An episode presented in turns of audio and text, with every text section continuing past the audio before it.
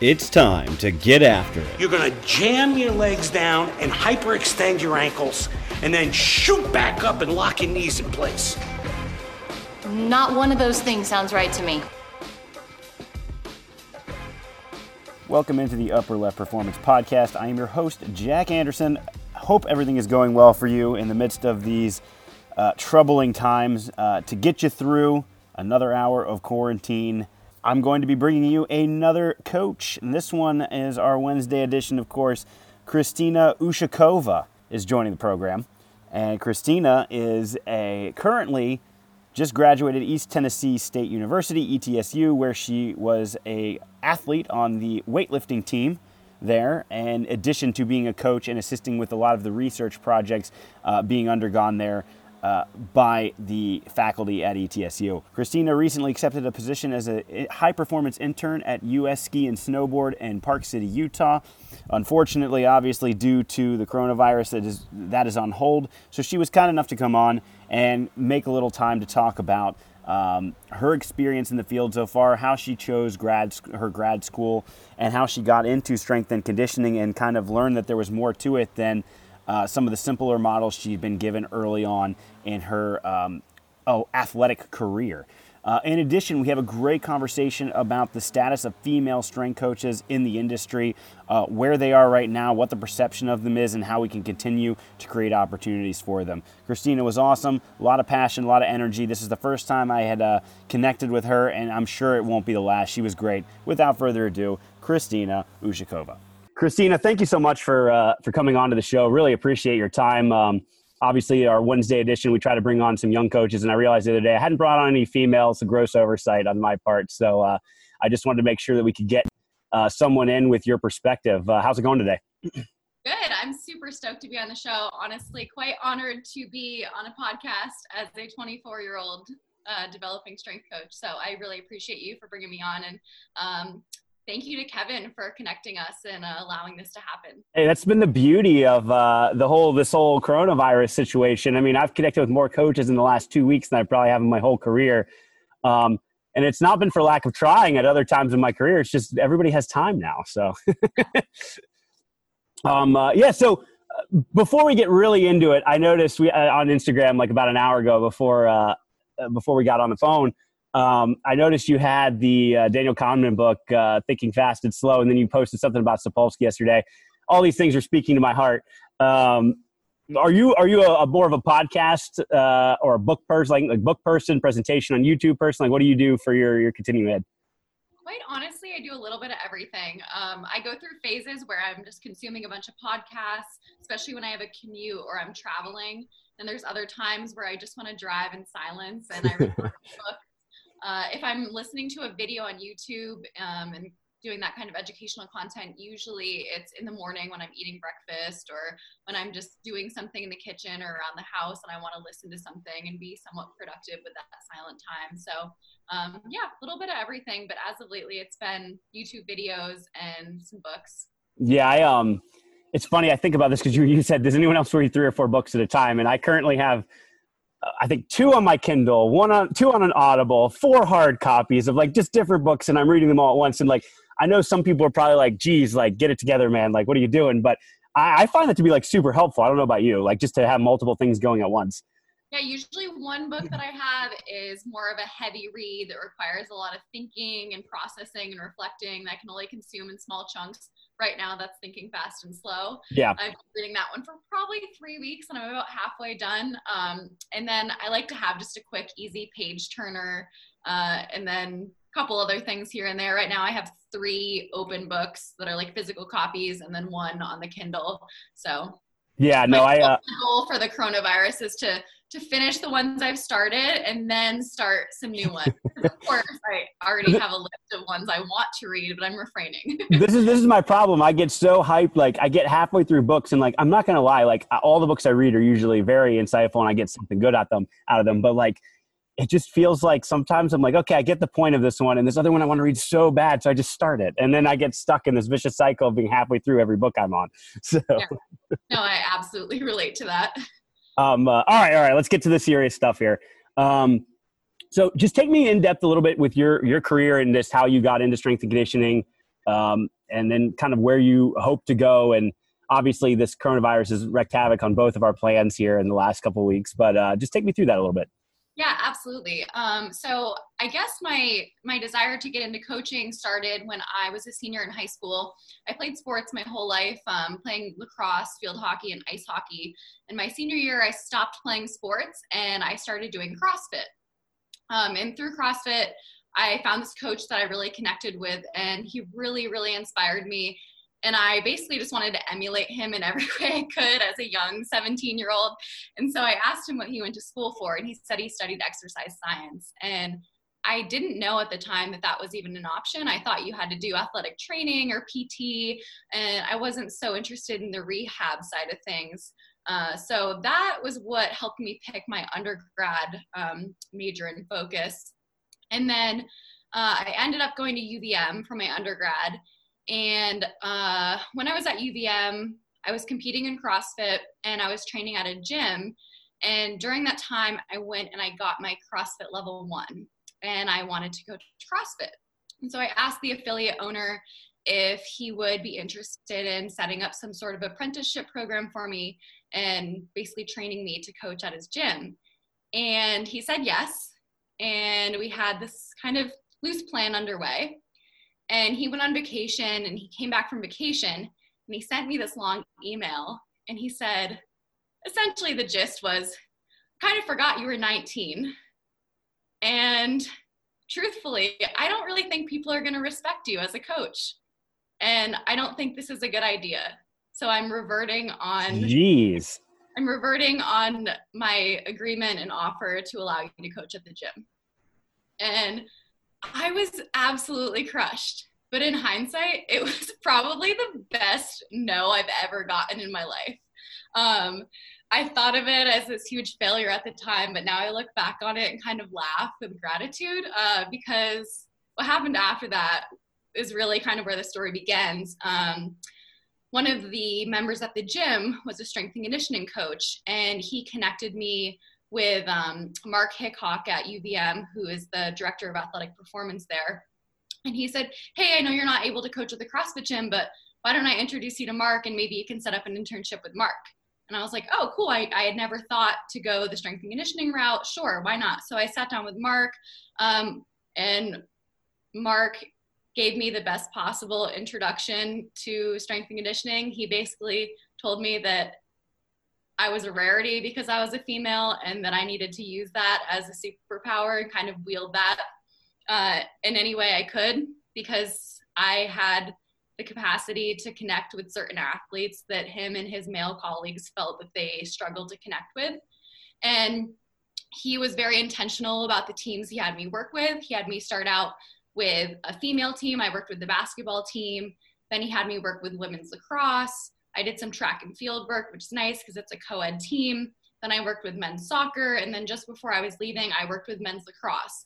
So he kind of slowly integrated me into the system to make sure that I was feeling comfortable in the, you know, the coaching setting that I was in. And so I'm still not comfortable coaching men's lacrosse, but I, well, I grew up playing ice hockey, so I was kind of used to that, like for lack of a better word, douchey bro mentality. Um, exactly. Yeah. So, yeah, I'm really glad that I grew up with a nice hockey background for that reason. But uh, yeah, so I think he did a really good job being intentional um, in my development coaching. And then uh, between my junior and senior year of my undergrad, um, I ended up going down to East Tennessee State University to do an internship with uh, Dr. Brad DeWeese that works with um, bobsled, skeleton, and luge athletes. And he's the high performance director of their uh, Olympic training site down there. And he was at Lake Placid previously, uh, which is kind of how we have our shared connection with Kevin. Um, but uh, the reason I ended up at ETSU was because one of my undergraduate physiology professors uh, inspired the heck out of me. He went from being a like 240 pound bodybuilder when he was in his early 20s to being a 150 pound ultra marathoner when he was teaching me at the time. So basically, he took his his career to experiment on himself and see what extremes he could he could go to with his own body, and that that really fired me up. Um, so him and I connected, and he said, Hey, I have this friend, Brad DeWeese, down at ETSU. I think you would like him. I want to put you on a phone call with him. Would you be interested? And I was like, Well, yeah, I could I could get on the phone with him, but do you think he'd let me just come down for the summer? And he was like, Well, I don't know. I guess I'll ask.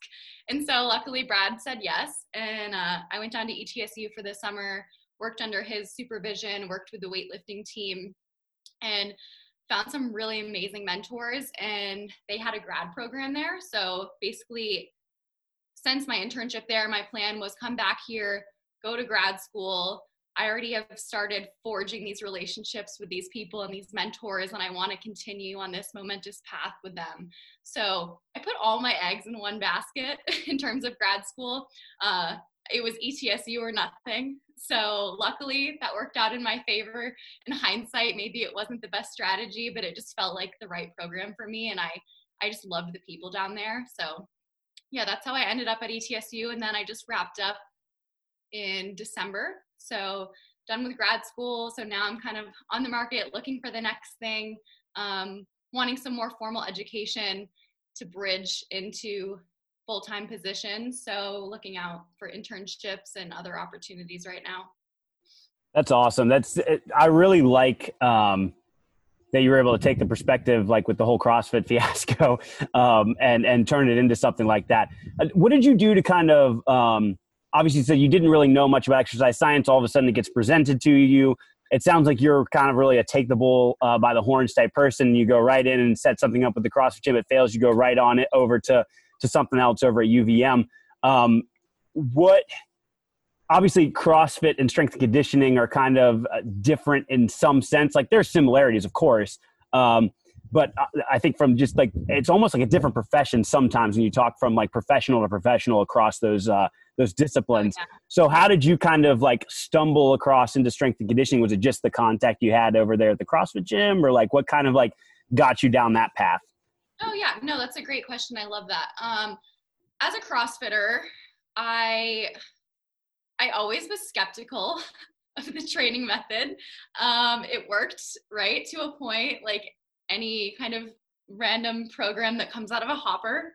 Um, it works as well as it can for a novice trainee. And I, you know i saw great results. And then i started to get a little bit more curious about the training methods and principles. And uh, i started to kind of ask the coaches in the gym why this why that? And aside from what they teach you in the crossfit training courses i wasn't getting the answer i really wanted. So i was always curious and that was why i went down the exercise science path. And i'm really glad i did because I knew nothing about basic training principles at the time. I remember the first time Mark took me in his office and he was talking about uh, triphasic training and different training phases. And he's like, was talking to me like I knew what he was talking about. And I was sitting there in my chair, like, oh my gosh, I have no idea what this person's talking about. and I was like, oh, I don't really know what you're talking about. oh like, gosh you don't no one taught you this? I mean i was a sophomore in college but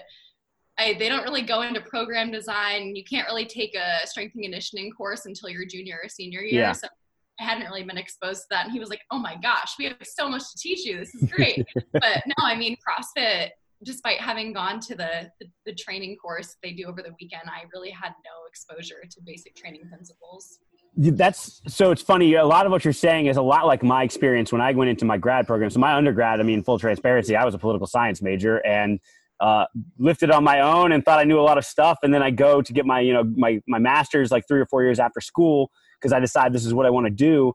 And I, I show up at a d1 weight room to help out you know and uh, and and my boss sergio's there and he, you know coach marino and he's like okay, we're going to do this uh, and superset it with that. And I'm like, I've never heard of like 90% of the stuff that you just put on the sheet. Like, where are the back squats? What's going on here? You know?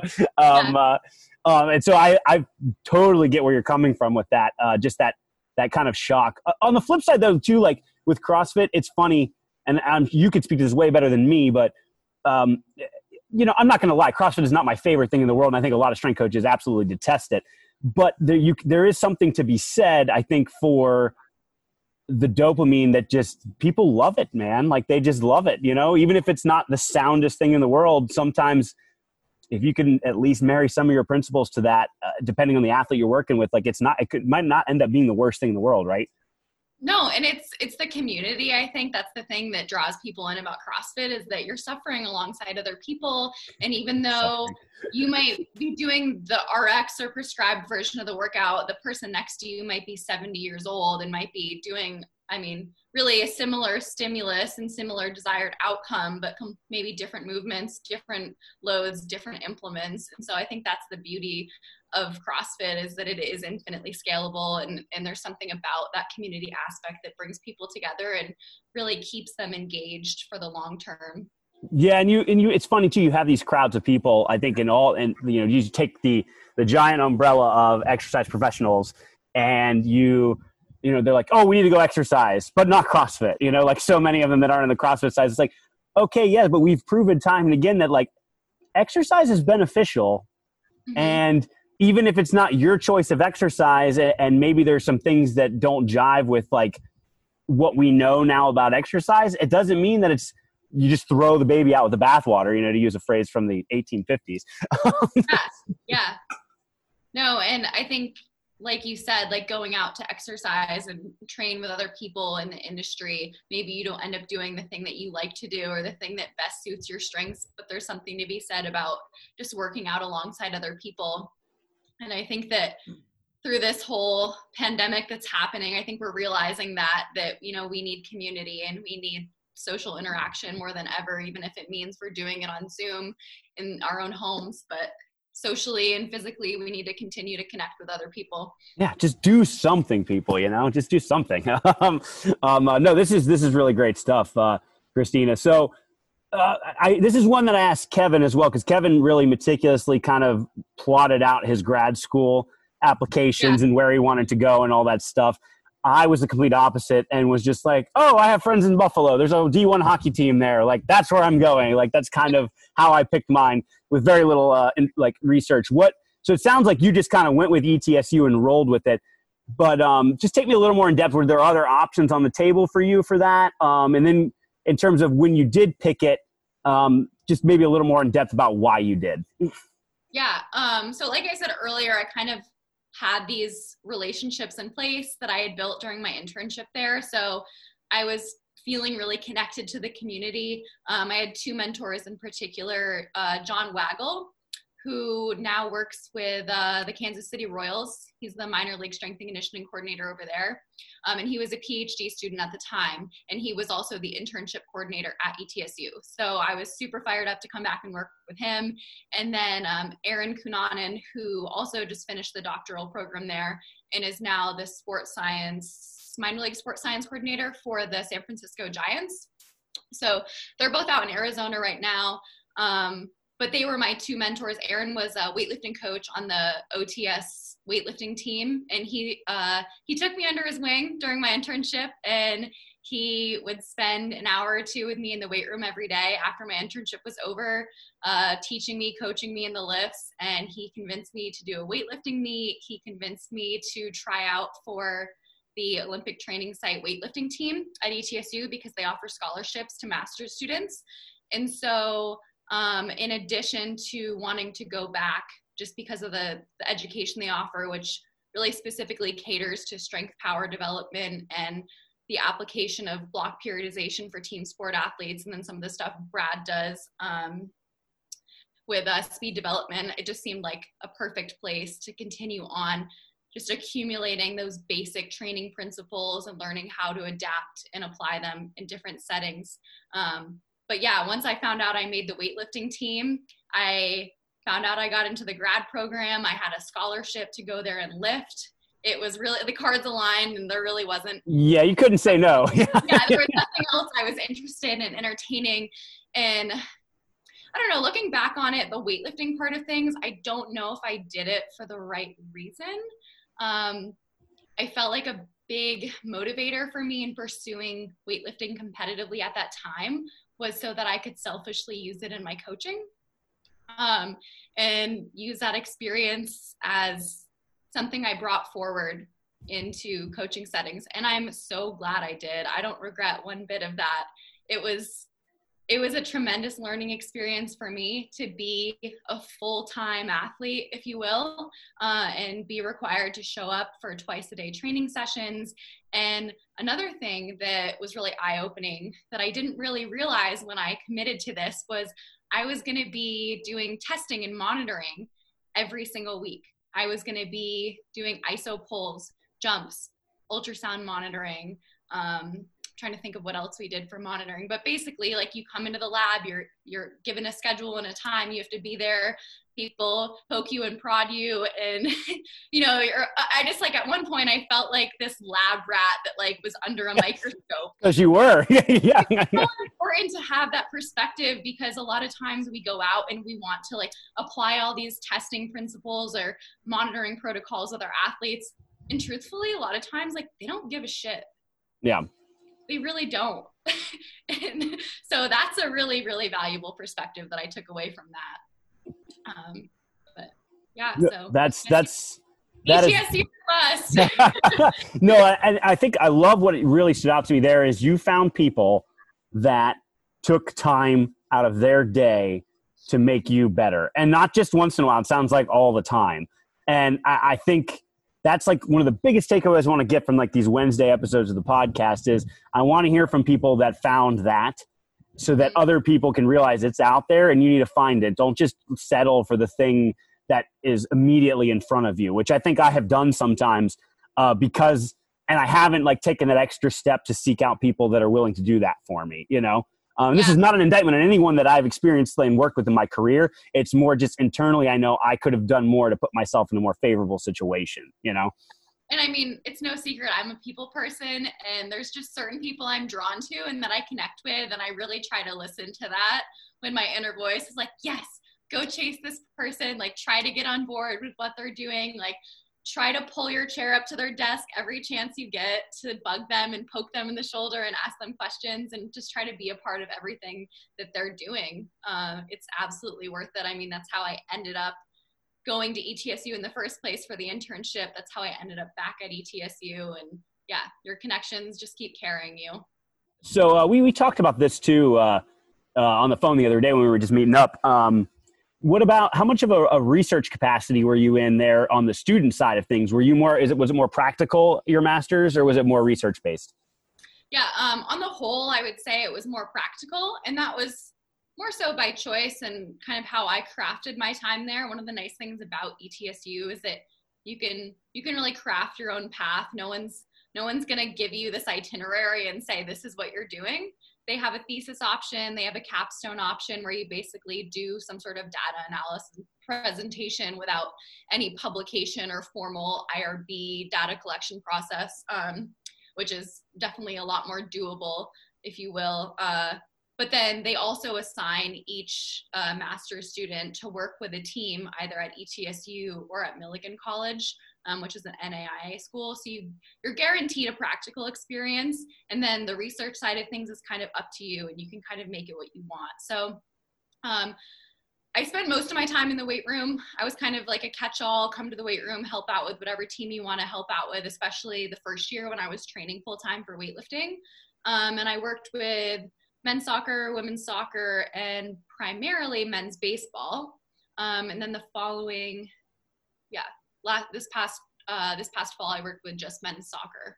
Um, as far as research goes, I started getting involved in research when I was there as an intern. So that was my junior year of my undergrad. Uh, John Wagle was doing his dissertation study on accentuated eccentric loading in the back squat in different set configurations. And so every morning at 6 a.m., we'd go in the lab. There would be a subject there. They would do this squatting protocol with weight releasers on the force plates with the potentiometers, um, so just tracking displacement and bar velocity. And they had EMG on. And my job was to hold the EMG portal signal thing where all the signals came in. That was my job. And I owned the crap out of holding that EMG. John Wagle will tell you, like, if, no matter what present or no matter what opportunity you're presented with in terms of research, take it. Like even if it's as menial as holding that EMG thing because that led to me connecting with Aaron that like catapulted me into that whole weightlifting journey I went down and I would have never connected with Aaron if we didn't spend every morning sitting next to each other with me holding the EMG thing and him hitting the start go button on the force plates like that's where it starts and so my second kind of research experience was Aaron was getting ready to head down to the Pan American Weightlifting Championships in Miami uh, to collect data for his dissertation. He was doing a like bar path analysis, kinetics, kinematics. So basically, set up a, a GoPro camera at the side of the platform. And I said, "Wow, that sounds really cool. Do you think I could come?" and it's like you want to set up a camera and sit there the rest of the day. You're like, "Yeah, of course." Four, four days, and I was like, "Uh, yeah, please." And so he was like, "I mean." I guess like you have to ask, you know, John, your internship supervisor, you have to ask Doc and Meg. And so I asked them and they said, yeah, I mean, if you want to pay to go down to Miami, like with your own money and go do that, sure.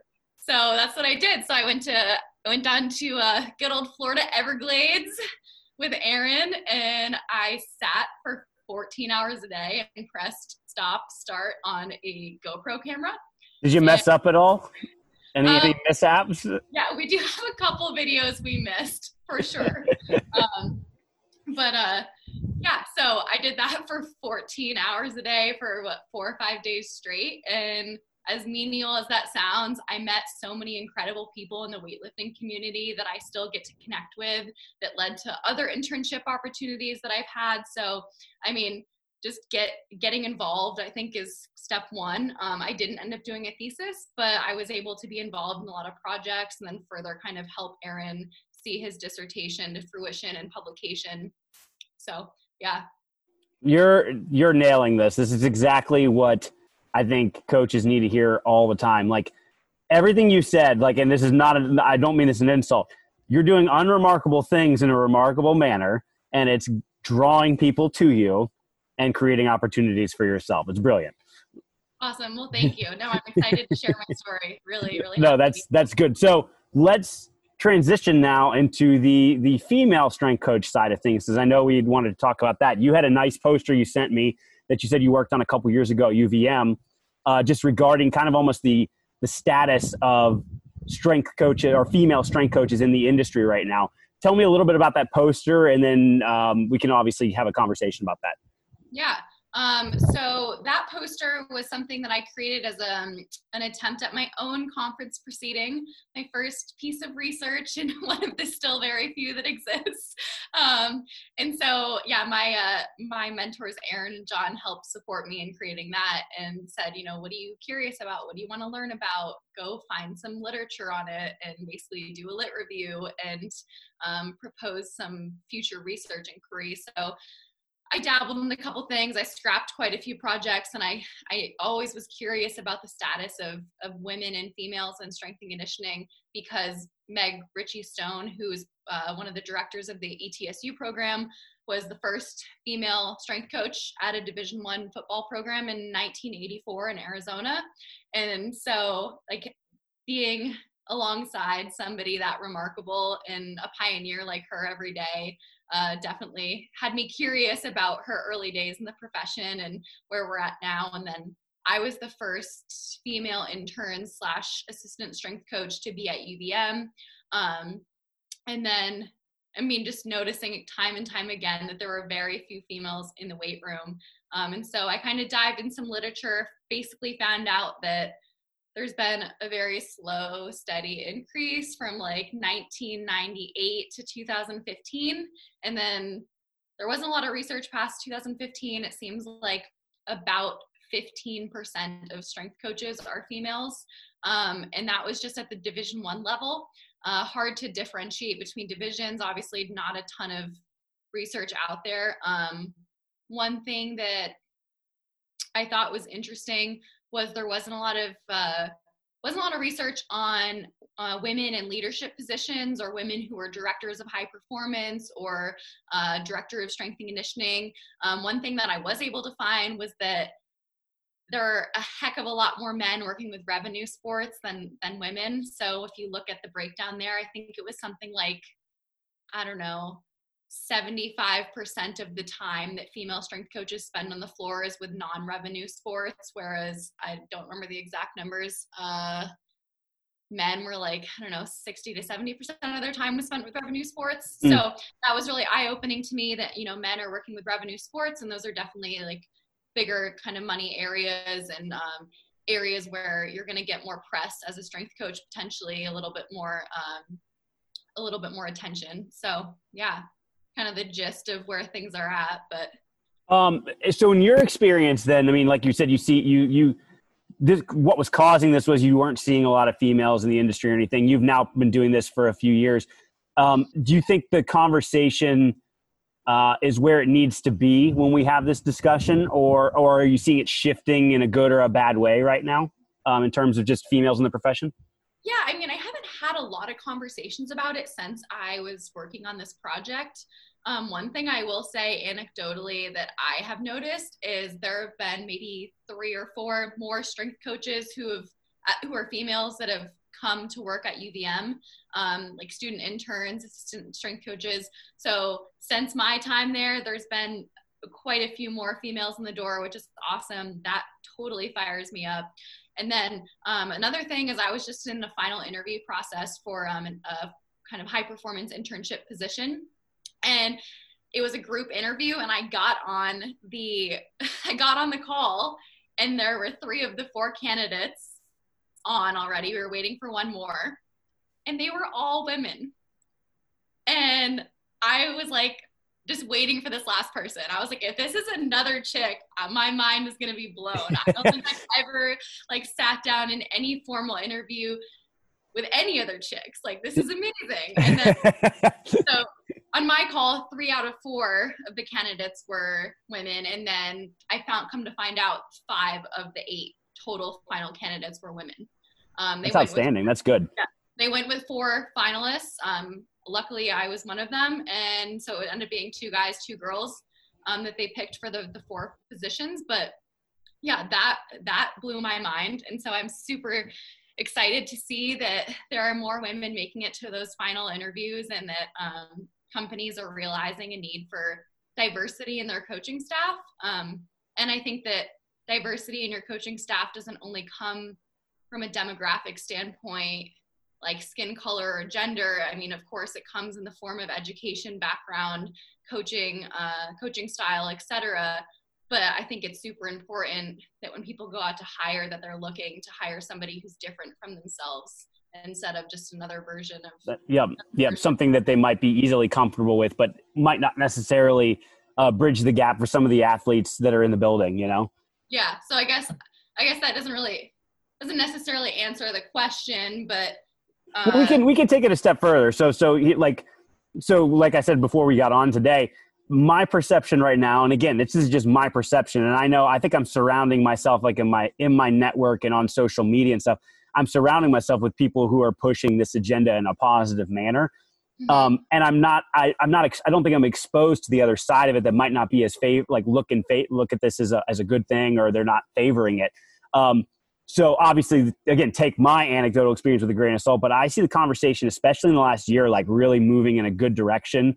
Um, I mean, I was interviewed last year for a high performance position by a woman who was the director of performance for the entire thing, you know, and like again, like I I think to me, in my mind, I just want the best people doing the work. you know what I'm saying? I don't care. Like, let the best candidate win. Let the best candidate get the job. And so like I I don't think I've ever taken um like my failure to achieve uh, getting any position as like a, a reflection of my gender um, like let the best coaches be the best coaches uh, on the floor. So i completely agree in that sense and i do think the conversation is headed in a really positive direction and i am seeing growth. I mean the research papers to support that might not be there but i think anecdotally and um, in our own subjective experiences i think we can all agree that things are moving in a really good direction.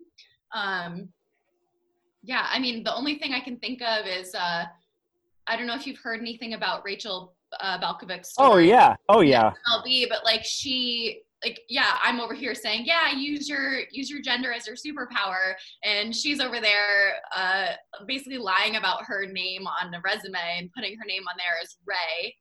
Instead of Rachel. I didn't know that. I haven't heard that actually. no, she, did, she had to do that, and then I that was like the first stage, and then they asked to have like a video interview with her, and they got on the, the video, and they're like, "Wait, you're a chick?" Like, like this was this for the Yankees job? It says your name is Ray. I can't remember which job. It, okay. I don't think it Yankees. I think it was you know one of the ones before that, but it wasn't MLB. Okay like, wait, it says your name's Ray. And she's like, yeah, Ray, Rachel, whatever. And they were like, that's so good. So, like the fact that she felt like she needed to to change her name on a resume, I think that says something. And I mean, obviously it's different in, in every sport and every organization. So it's really hard. It's hard to tell um, globally, but I think just in my own little community and circle, I've seen a lot of positives, which I'm, I'm really happy to see that. Well, I think that's important because I mean, again, like we want the entire big picture to be inclusive of the right people. Um, mm-hmm. but I, I, feel like sometimes we forget, like a lot of us are too small to have control over such a large thing. So if we're just ma- seeing positives within our small communities and then helping create them in our small communities, like that's where this starts, you know? Yeah. Yeah. And I always, I always say to like aspiring young professionals, like, you don't have to reach out to the big dogs, like the top dogs for mentorship. You can just reach out to that one person in your community who's maybe one step ahead of you in the process. So, like, when I look to give back to the profession, I look to give back to the kids who are maybe one or two cohorts before me in, in my undergrad or in grad school. Um, and like check in with them and challenge their thinking and engage in conversation with them and help them kind of see their potential and their light in the industry. So, yeah keep it keep it close to home, people. yeah, no, I think I think that's a great message, and yeah, yeah. Uh, you know, I, I I will fall into that trap sometimes of like, well, I mean, I mean, I've made it clear in this podcast, like I have an aspiration to be in a high performance environment, um, and that requires me to kind of reach out to people that might be considered the big dogs. But at the same time, I've always tried to maintain like we can't leave behind the other strength coaches, and it's a twofold reason. One, if you're going to act in your own best interests, like you don't be a dick to anyone and help everyone out, you know. And then for and then for two, like we need to continue moving the profession forward. Like we're at an interesting time right now. I don't think a lot of people think about this too often, but we're at an interesting time, I think, in strength and conditioning where some of what we've done for the last 20 years is about ready to be proven to be like not as important as we think or somewhat irrelevant. And so we have to keep moving forward and and making sure we're changing the narrative and the teaching tools that we give to our our younger, you know, coaches and stuff like that. Yeah, yeah, absolutely. And I think just to go off of that, it's super important that we're creating positive environments for the student athletes that we work with so that they're inspired to go and be a part of this profession when they're done with their sporting career. Um, you know, if someone has a negative experience while they're a college athlete, they're probably not going to want to go into strength and conditioning continue to be in that environment. They're probably going to get as far away as they can. So i think that we have to think long term when we're coaching either in the private sector or in the collegiate setting and know that you know we're working with a lot of impressionable young people who are potentially going to be sitting in our very shoes sitting in our shoes um, you know five ten years down the line. That's an outstanding point. Yep. Yep definitely agree so, uh, so to wrap things up, where are we going from here uh, for for you? What, what's uh, what's the plan? What are some of the goals? What are you trying to knock out right now?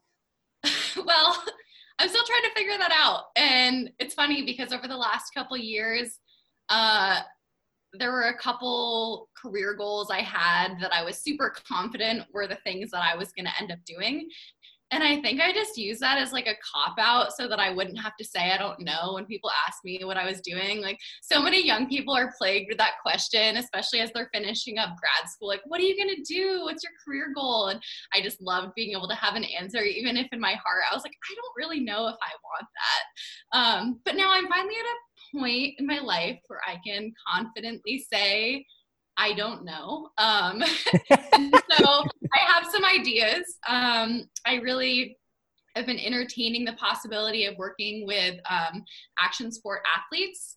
I mountain bike myself, and I know that the sport is just booming right now, and there is not a whole lot of strength training going on within that community. And being a rider and being someone who takes resistance training pretty seriously. Um, I know the positive effect that it has um, on your ability as a rider and your ability to hold positions on a bike for an extended period of time, just postural strength, postural endurance, not getting forearm grip pump when you're going down a long downhill on your bike. Um, and so that's an that's kind of an idea I've had floating around. There's a few people out here in this industry doing things really well that um, I'm I'm hopeful to connect with in the future. Um, for the short term, I thought a really great place to start would be uh, the high performance internship with US Ski and Snowboard. And I will say that yes, I was offered a position in the internship program, but unfortunately, due to the pandemic, um, they had they had to cancel for the summer. So luckily, they're you know holding our spot for us going into uh, next summer's internship program. So if I'm still available and interested, I'm I'm really hopeful that I'll be able to take advantage of that awesome opportunity. Um, and then potentially getting involved with some of the local ski snowboard academies in Vermont um, and help them get some sort of performance program up and running as i know that that's that's a local kind of need that my community has right now um, but yeah, in the meantime, I'm coaching CrossFit, so it's funny. I'm kind of right back where I wanted. but yeah, so back coaching CrossFit, coaching Olympic weightlifting, um, bartending, doing what I need to to to make the ends meet as I roll into whatever life has to offer. That's yeah. awesome. That's really good. Um, anything you want to plug? Uh, how can people get in touch with you? Any projects? Whatever you want. Yeah. Um, Instagram is usually the best place to get in touch with me. Um, I have two accounts. Uh, my personal account is at underscore K Ushakova, so K U S H A K O V A. I'm sure Jack will plug that in the show notes. And then my coaching Instagram is at Pushakova Performance. So it's P Ushakova. My middle name's Paulina, so that's where the that's where the P came from. and um, as a weightlifter, you do a lot of pushing your feet into the floor to move a barbell. So that was a nickname that uh, was given to me by my weightlifting coach, and I've I've held it close to my heart. So Pushakova Performance is my coaching Instagram.